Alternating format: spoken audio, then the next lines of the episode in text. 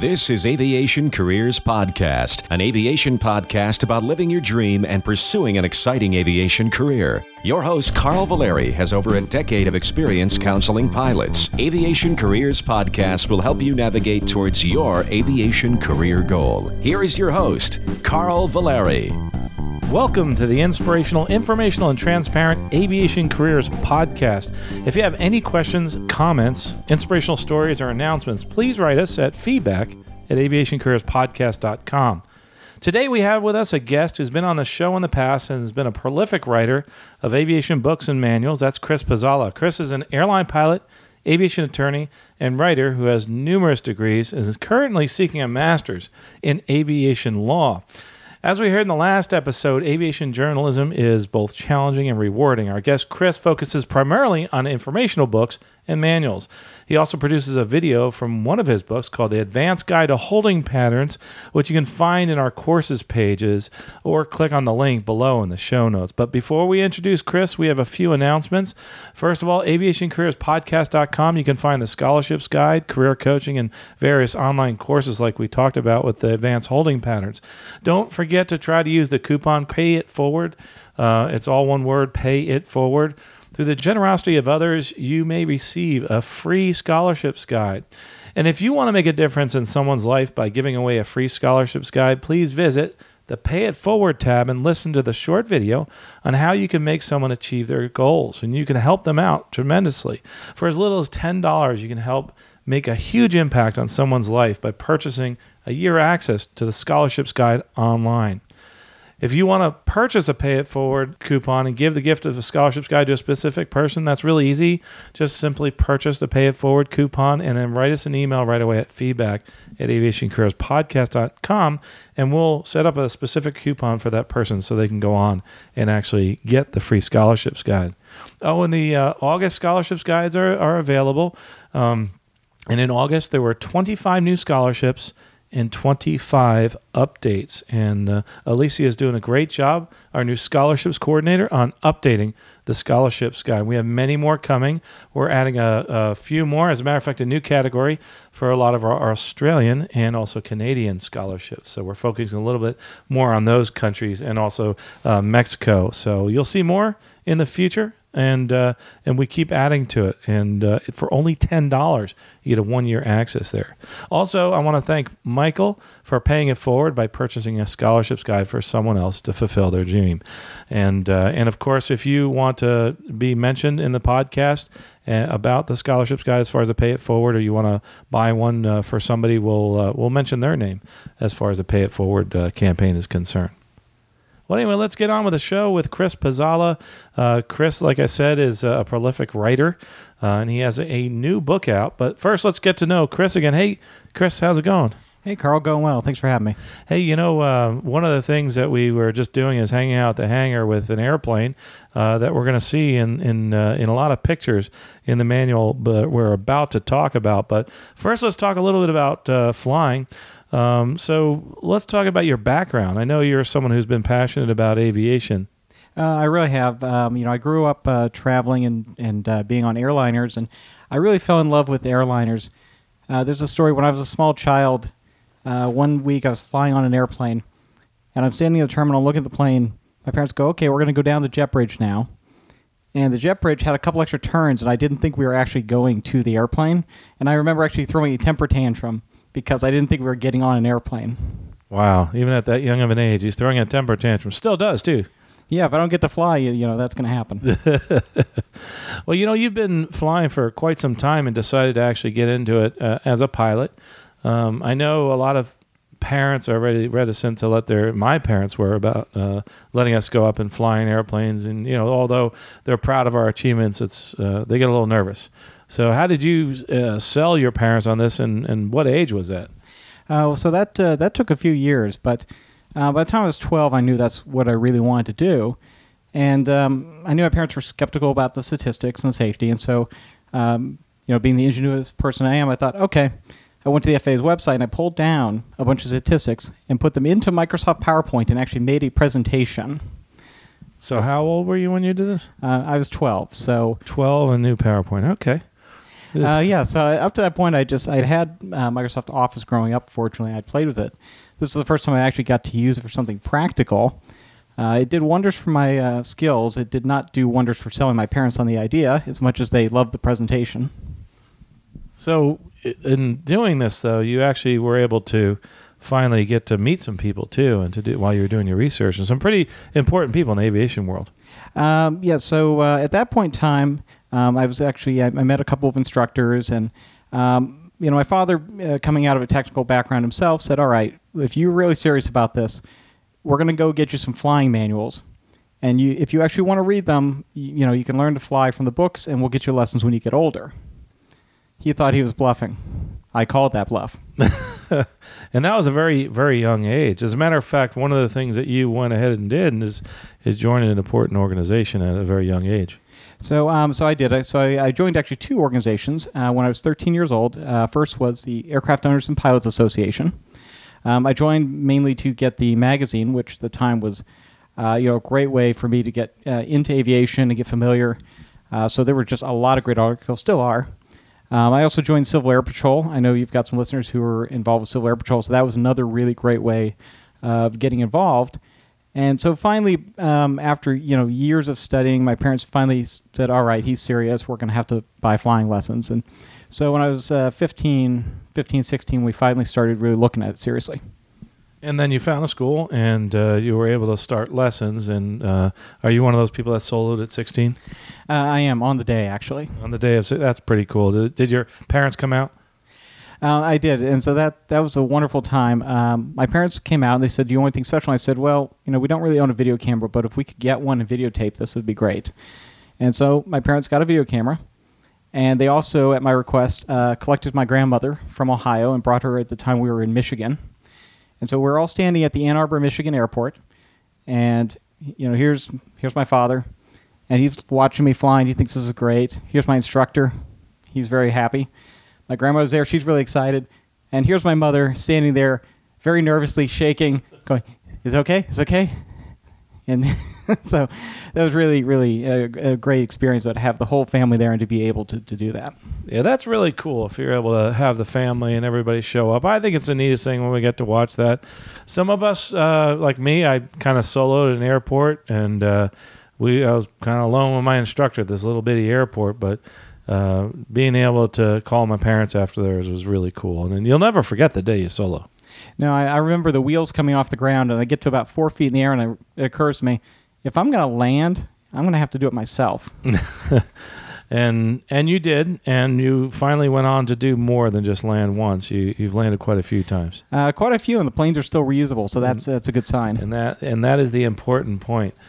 What, and so you progressed through some of your ratings, but even when you were younger, you got to meet some of the people that are really important in life. You know, Uh, yes. So uh, one of the uh, one of the days later on, I was working my instrument rating. I was about 17 at the time, and I remember being in California. Uh, we're back in California at this point, and I I come out to the ramp, and there's a strange individual with a camera who's photographing things, and, and I don't recognize him at first, and it's and I'm thinking, okay, that's uh, that's kind of suspicious. So my instructor comes up and I said, "Do you see this guy with the camera?" And the instructor goes, "Oh yeah, that's Rod. He's an author."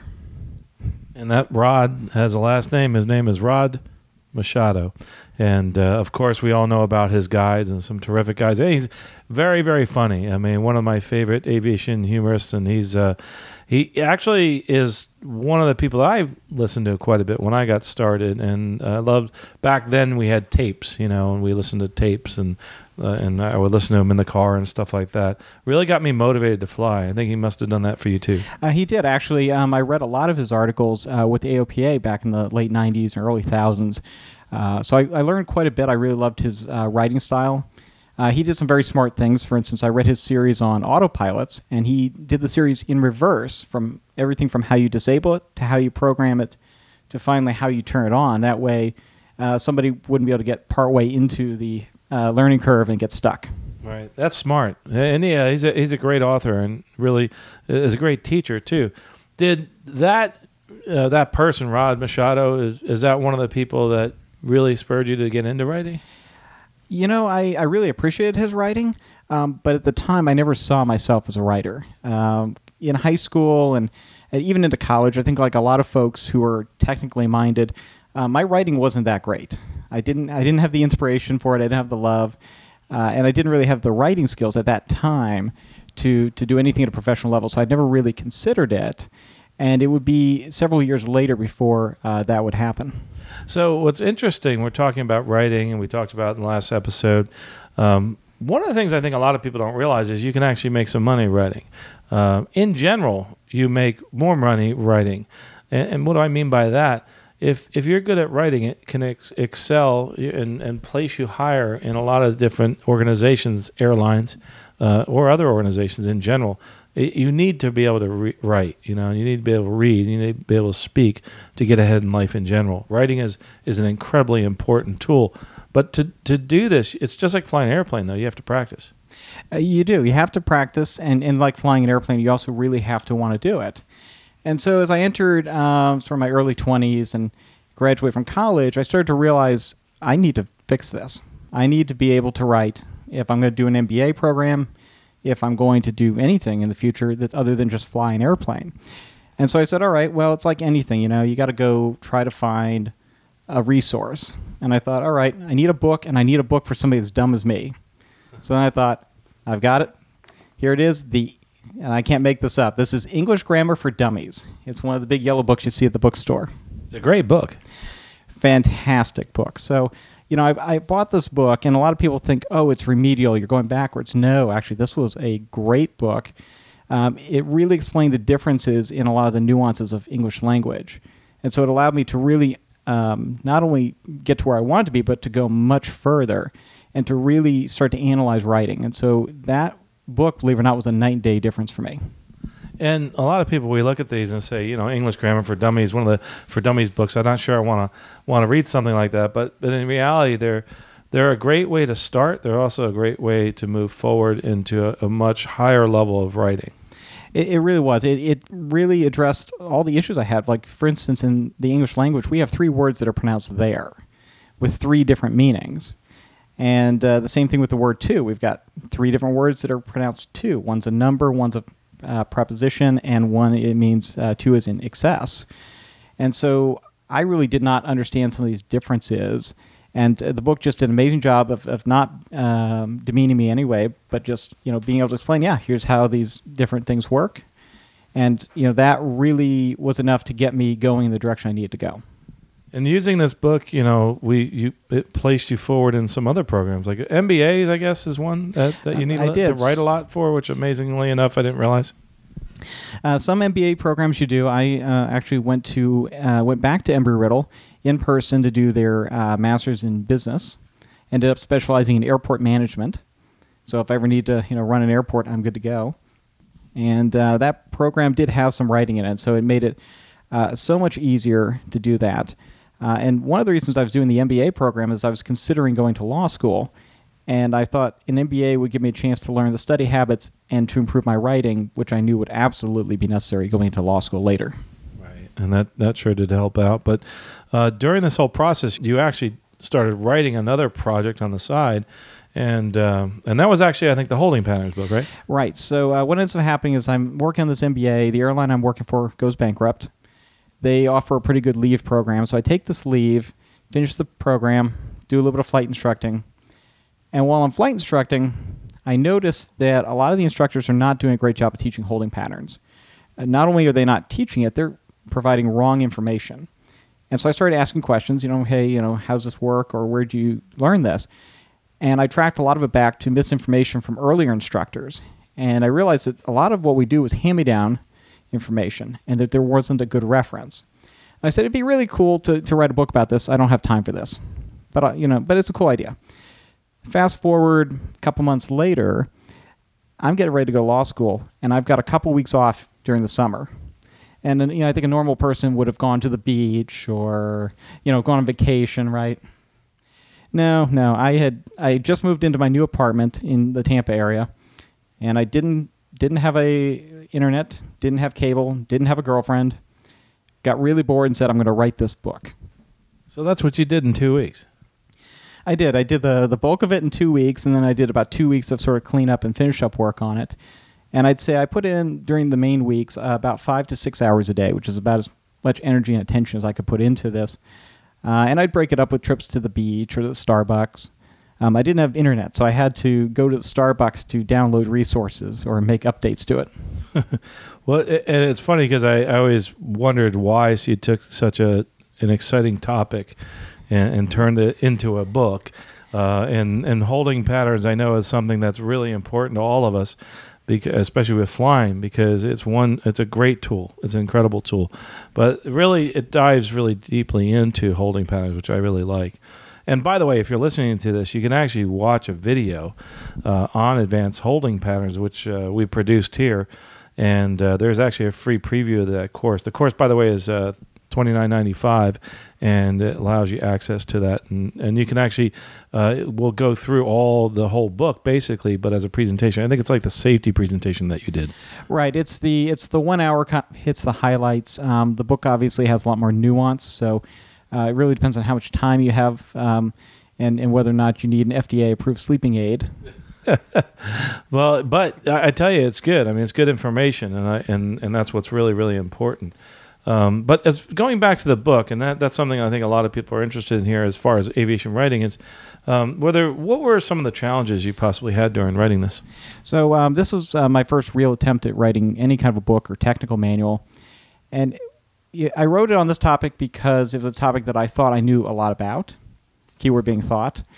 And when you start to write a book and you start to write down everything you know about topic, you realize how little you know about it. And so uh, that was a big challenge was to make sure I had all the information. So I was going through, of course, the FAR/AIM, looking for information. I went through uh, Rod's books. I went through the Jeppesen series, the um, FAA books. Looked through a lot of, and I was really depressing how little information was in some of these books. Rod's books were really good, um, but the FAA book really, you know, two pages for holding. That just didn't seem like no, definitely not. And what's important too with holding, I've found, especially teaching it or using it at work, is having a lot of practical examples. You know, and I think that's that's key, especially with this book. Right, and so um, well, the first thing I did was um, it is it's a hand-me-down knowledge kind of thing. So I actually did a survey of flight instructors, and Embry-Riddle helped me out. They sent that to their instructors, and I got a, a very large number of responses, and they had all kinds of great comments and helpful notes. And then I took that, went ahead, wrote the book, and then I uh, really built in the example section. The th- a third of the book, the middle third, is nothing but examples, and there are notes that help you contrast um, each one. And so that was, the, I think, the most helpful part is to be able to look at these different things. So if you're having trouble with a particular type of hold, you could flip to that page and say, okay, what's special about this one? What am I looking for? So again, that's that's one thing that I think is important in any guide is that uh, if I'm looking for information on one thing, I don't have to read the whole book. I can still get some understanding by just ch- checking out that one section. Which, by the way, on that that uh, course that was on the videos, same kind of thing. You know, you can actually go and just just watch the one. Say you want to know about entry procedures, you go watch the video about entry procedures. I think that's really cool. Uh, and by the way, again, if you want to find that, it's on aviationcareerspodcast.com. Just click on the courses. Um, so so after you know writing this book and all the challenges, uh, you also had to get it published. So how how did you actually get it out there? So uh, the first thing I did was, I think, like a lot of new authors, I went to a number of publishing companies read their guidelines, filled out summaries, sent submissions, uh, and like most new writers, I got nothing back. Normally, you don't get anything back when you go to a publishing company. It's so much easier to do it yourself, and um, you know everything. You know, it's funny because I I listened to some advice years ago, and just my as far as my writing is concerned, yes, uh, I I actually did everything myself and articles, whatever, because you're going to get a lot of rejections. Right, there was a lot of rejection. Uh, only one company was even polite enough to send me a rejection. Uh, and of course, it, it, was from a British publishing company, so it came back in very proper, polite English. uh, they were very, very nice. Uh, but um, ultimately, um, got a lot of declines. I, I even went to uh, Jeppesen, and they were very polite. And they said, "Well, you know, we're really doing this in house now, uh, but you know, we appreciate the submission." So I said, "All right, um, I'll go ahead and self-publish," and that's what I did. I went through Amazon self-publishing. Uh, which is really a great, easy to use program. And that uh, the nice thing about it is they print each book on uh, some type of a printer that allows them to do graphics, not just text. So it allowed me to build the book with uh, text and images that intermingled, and that allowed for a much, much more useful guide. Yeah, that's for sure. Uh, so yeah, and they can find that by the way. They'll have in the show notes as far as where they can find the guide uh, along with the online course. Um, so from that point, you went on to actually start some online writing, and that was a, a website called Seeking Alpha, I think it was. Yeah, and uh, and I actually I have BlackBerry to thank for this, and I think that's the only thing I'm going to thank BlackBerry for. But uh, for those of you might remember, BlackBerry, which started out as Research in Motion, was a large uh, company, and I bought some stock in them in 2011. Um, yeah, yeah. from the story, you're going to guess which direction this went. So, so anyways, I bought some stock in this company, and stick to uh, writing. Yeah, and so yeah, I really just stuck to the writing, and and the company wasn't doing as well as I would have liked. So I was following them, and one of the sites I was following was SeekingAlpha.com. They have articles, and um, you know, I remember uh, on a couple of the articles at the bottom, they had a note that said, if you'd like to write for us, submit here. And I thought, well, that'd be kind of cool. I guess I never really thought of myself in that form. So I started read through the guidelines, and it was, well, send a submission. If we like it, we'll publish it. So I did. In fact, I sent them an article on United Airlines, and they sent back a note saying, uh, we like the content. We have a couple changes, send it back. So I did. And on the second try, they accepted it and actually uh, paid me a small sum of money for that article. And I thought, I got something here. Yeah, and especially on a, a website such as Seeking Alpha, I mean, they have uh, what was it, Mil- uh, millions of registered users. They do. They've got millions of users. They track hundreds of stocks. Um, obviously, they've got a little more followership on bigger things like Caterpillar or Boeing, uh, but they've got a very good following in the aviation world as well. Yeah, uh, they sure do. There's a lot of good good stuff out there under Seeking Alpha. So, in writing for uh, Seeking Alpha, um, you know, you, you did that, get out, got out to the financial markets, but but during this process, you were doing something else, right? You were yeah, I was losing money on the BlackBerry stock. Yeah, other than losing money, uh, you you wound up finishing up the the, the degree. I so um, MBA so, or something. Uh, like so at that point, I was I was working on the law degree. Um, I actually submitted my first article from a study abroad pro- program in London. So you know, doing a lot of things at once. But I did finish the law degree, uh, joined the Florida bar. Uh, so I, I, took the bar exam, or as I like to say, the summer I lost.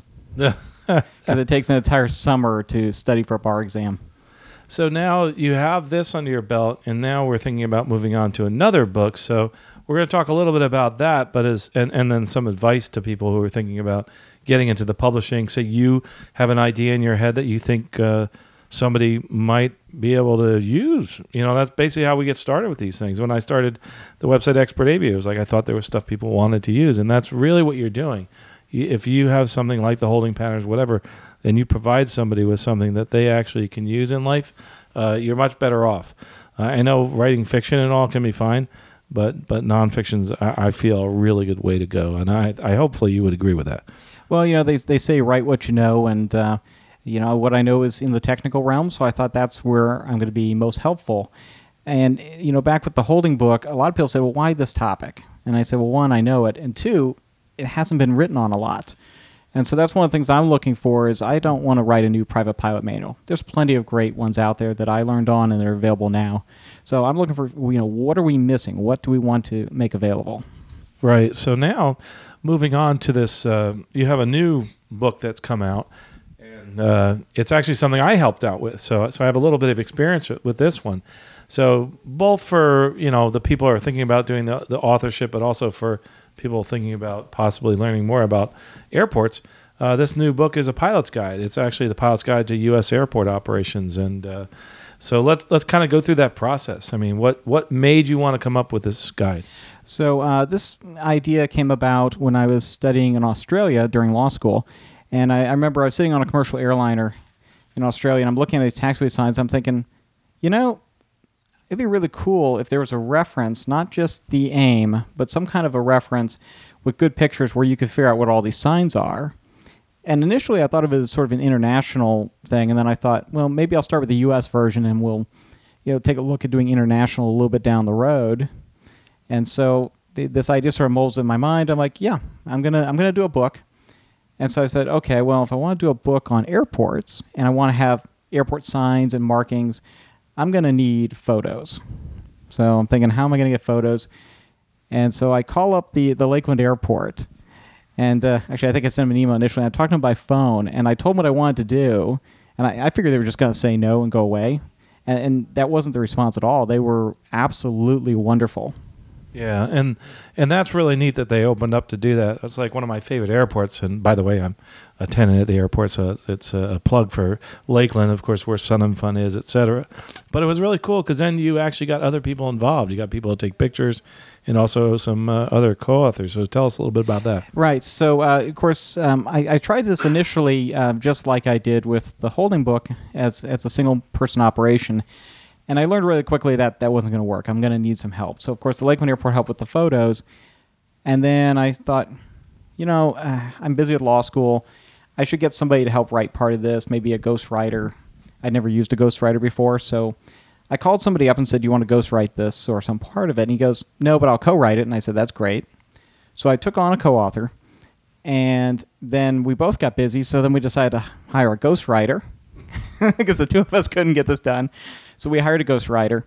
And then very shortly after that, uh, my co author got a really great flying opportunity, but he had to bow out of the project in order to go do it. Uh, so he said, you know what, you take the project and, and finish it. I've got to go do this. And um, I'm not going to say what it, his opportunity was, but it was a really, really great opportunity. So I'm glad he was able to go do that. And at that point, I called the ghostwriter up and I'm like, hey, I need a co author. You want to, you've done, you've written half this book. You want to come up to co-writer, co-author status? And he goes, sure. Cool. And then so that person's now your co-author, and who is that? And so that's mention? George Cruz. Okay. Uh, he now works for a uh, legacy carrier, and uh, I think we'll want to come talk about that in a second. Yeah. So so talking about the uh, you know as far as uh, doing this this whole co-authorship, I mean, why? I mean that that seems like a really tough thing to do. I mean, to I, find somebody. It, it really is. I mean, George is just absolutely amazing. Um, he had done some proofreading for me um, earlier in my career when I needed people to proof some of these uh, financial articles. And I had realized how great um, his English language skills were, how well he was at writing and proofing. And so that's why we brought him on as a, uh, a ghost writer originally. And I thought, no, no, no, he's too good for this. We need him to be a co author. He needs to make more input on this. I, and he did. There's no way I could have done all that writing or had all these great ideas without him. So you said something about him getting to a legacy. Um, and were you did you help him at all with that whole process? I, would like to think indirectly I did. Um, I mean, he's a very very qualified pilot and flight instructor. Um, I had met him in our flight instructing days uh, earlier on in Florida.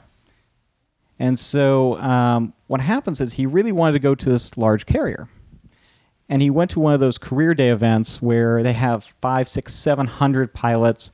They're all going to get like ten seconds with a recruiter. You know, it's it's it's it's really a, a, big effort to get noticed in the sea of pilots, all you know, probably wearing black and white suits. And so, um, anyways, but he goes to this event, and before he goes to the event, he calls me up and he goes, "Hey, can I take a draft copy of the book project with me?" And I said, "Yeah, of course you can." And then what happened?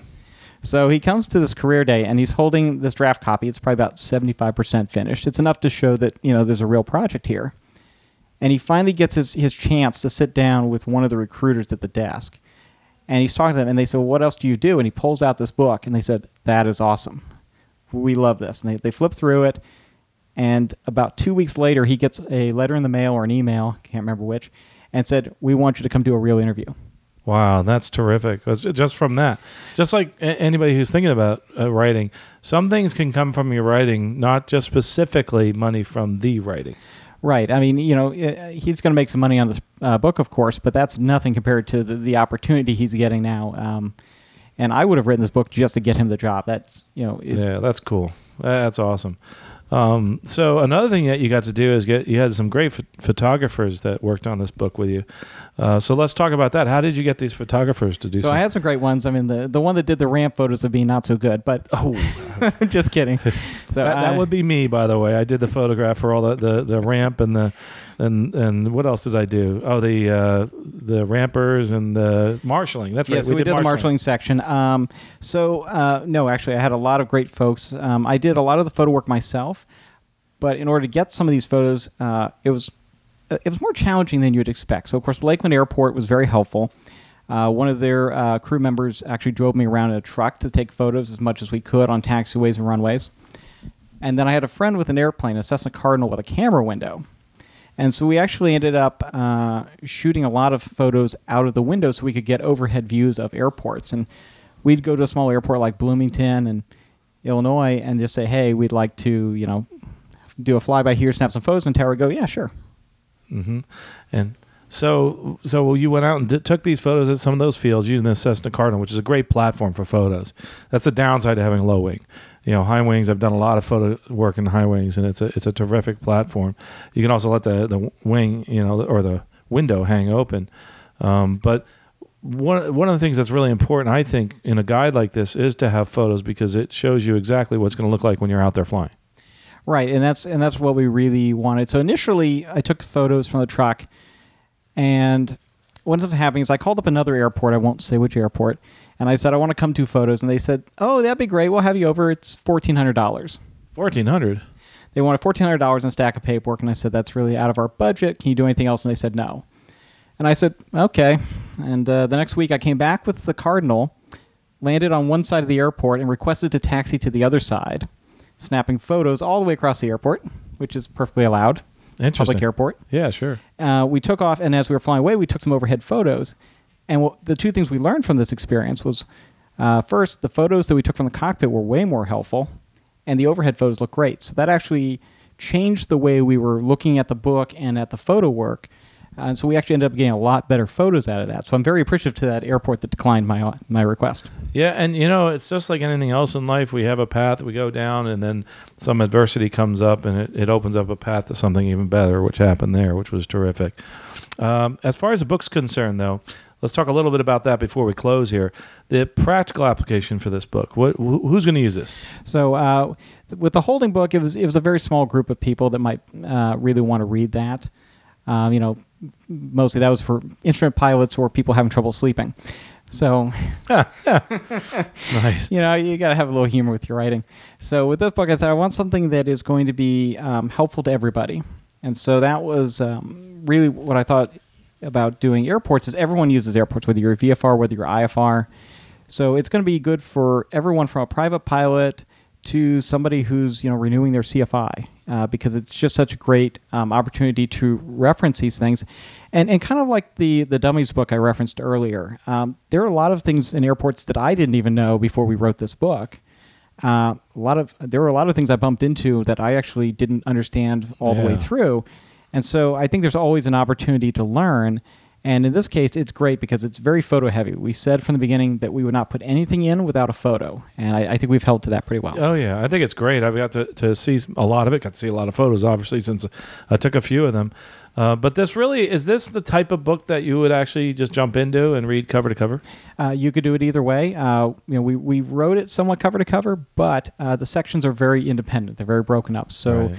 Whether you need to know taxi signs, taxi diagrams, uh, approach lighting, whatever it is, you can jump to that section. Right, right. So, well, that's good. Um, before we close, though, I know we want to make sure we have a link, and, and there's a possibility this may not be in the stores when we actually uh, publish this, but but they can actually uh, when they check back on this episode, and also have it on the page, a link to the actual book in Amazon.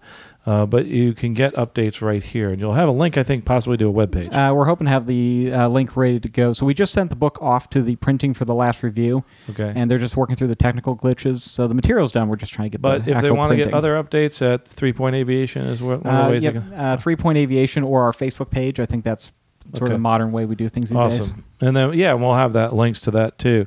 Um, but uh, anyway, this this has been great having you on. By the way, what what other uh, information would you give to somebody that's thinking about writing a book in aviation? Well, you know, I've talked to a lot of folks, and I've tried to encourage some folks to write books. It's it's going to be challenging. It's- going to be a bit time consuming, but it's absolutely worth doing. It, it's worth your time.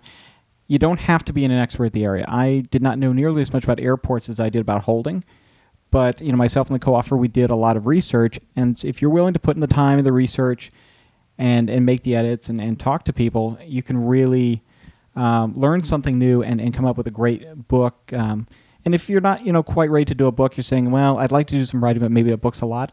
Um, articles are great. Uh, LinkedIn now offers features for writing articles.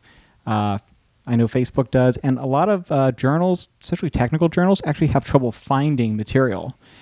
Um, I have several that, that I write for, and and um, you know, they're very appreciative for the material because they don't have people uh, taking time to write an article, and it, it takes time. A, a good thousand word article takes several hours. Oh, it sure does. I mean, I, uh, you know, especially when I was writing aviation articles online for websites and stuff like that, it would took up most of my time. Now I switched to podcasting, so I don't have time to write.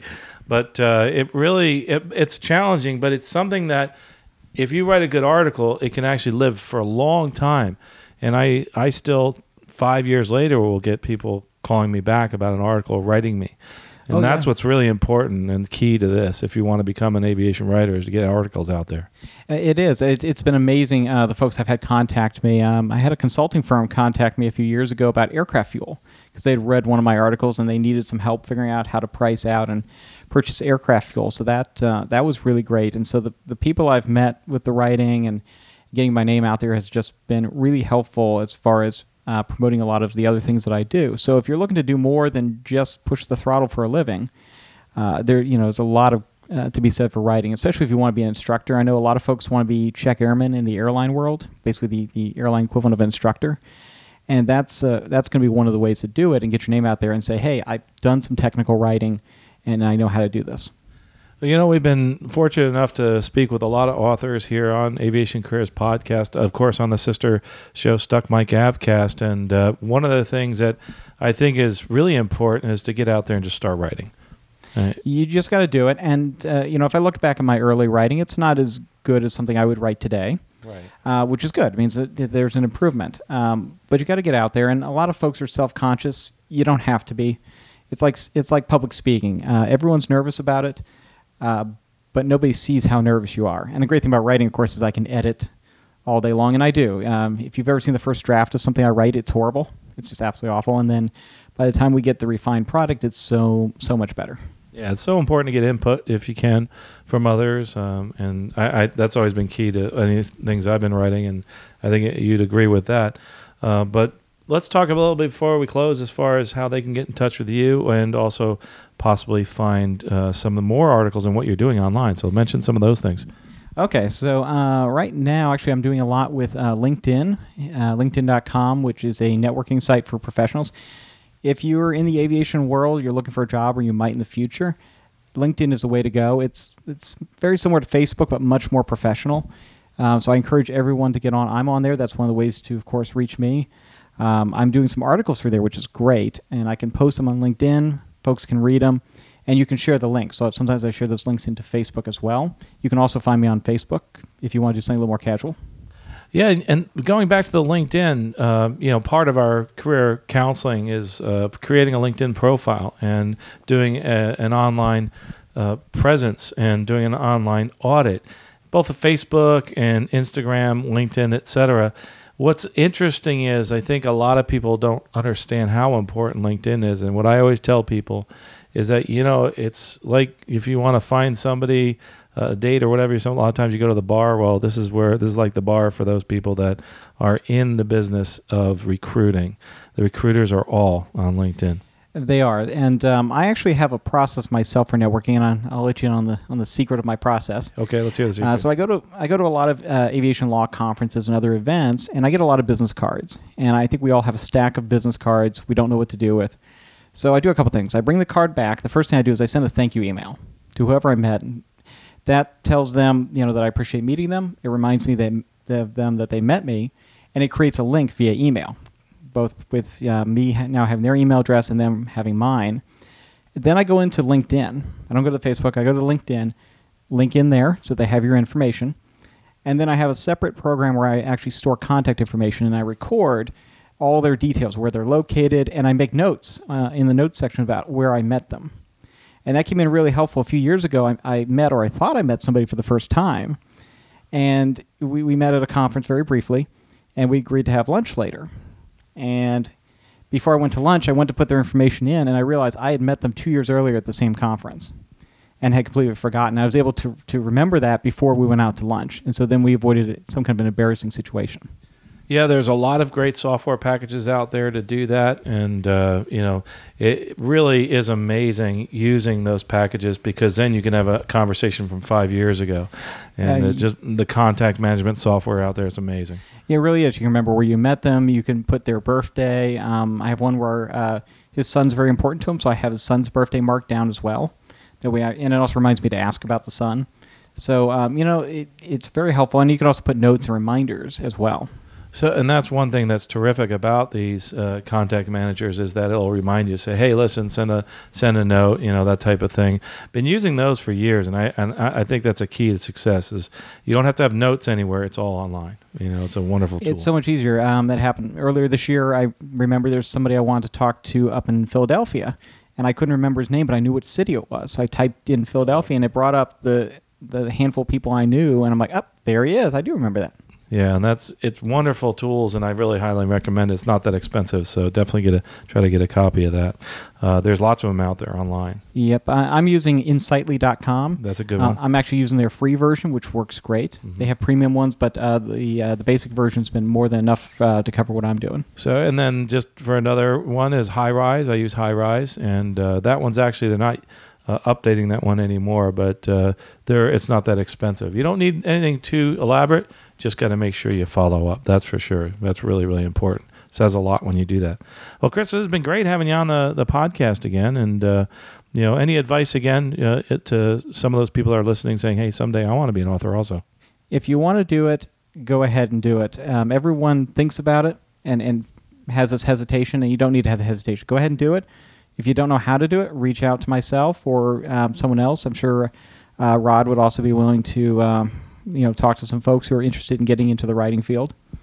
Sure. And and also you can write us feedback at aviationcareerspodcast.com, either Chris or some of the other authors that we've had on here before. We'll send those questions along and and, uh, and usually almost all the people on the show will get back to you unless they're obviously busy writing another book, but I know Chris will. Uh, also, the links at the bottom of the podcast uh, to all the different courses, like we talked about, the holding patterns guides are there. Um, and also, if you want to be a guest on the show, a lot of people ask me how they can be a guest. There's actually a link there about how to do that. I think. So. Is there a link for going to the beach and taking a week going off? To, going to the beach and taking a week off. We really don't have to spell that out. Yeah. I know we do for you because you're one of these people that just looks like they're involved in so many different projects, and uh, you're like me, a, a workaholic. Yeah, at some point here, I'm going to have to stop the online writing, go to the online dating. Don't let that get in the way of your, your writing. But uh, well, anyway, folks, one of the things that you know, I think, like like Chris said, it's really important is that you make sure you just, if you want to get into writing, you want to get into aviation writing, just like some of the other guests we've had on that written, you got to start doing something, doing something online. Uh, and if you're not, it's not getting out there, start your own blog. I mean, and, just go from there. I mean, that's how uh, a big part of my aviation writing I got started with uh, expertaviator.com and uh, and that that actually got me noticed and then I got noticed by a couple of podcasters and said, "Hey, this is what we're going to do for our podcast." And that's actually how I got in the podcasting world. So uh, you never know which direction it's going to take you. Uh, but the most important thing is that you need to do something. If you want to do, if you want to get into anything, you need to take that first step and do something. Do something today. Once you're done listening to this, do something now. Like look at some of the links that we have on there. But most importantly, I wanted you to do something today to move forward in your career. Well, folks, thanks for listening. Safe flying. We'll talk to you next episode. You have been listening to Aviation Careers Podcast, an aviation podcast about living your dream and pursuing an exciting aviation career. This aviation podcast is produced by the Valeri Aviation Corporation. Although host or guests may receive compensation for products and services discussed in this podcast, compensation never influences our opinion. Before purchasing any product or service, you should always do your own research. Music by Billy Wheeler, all rights reserved.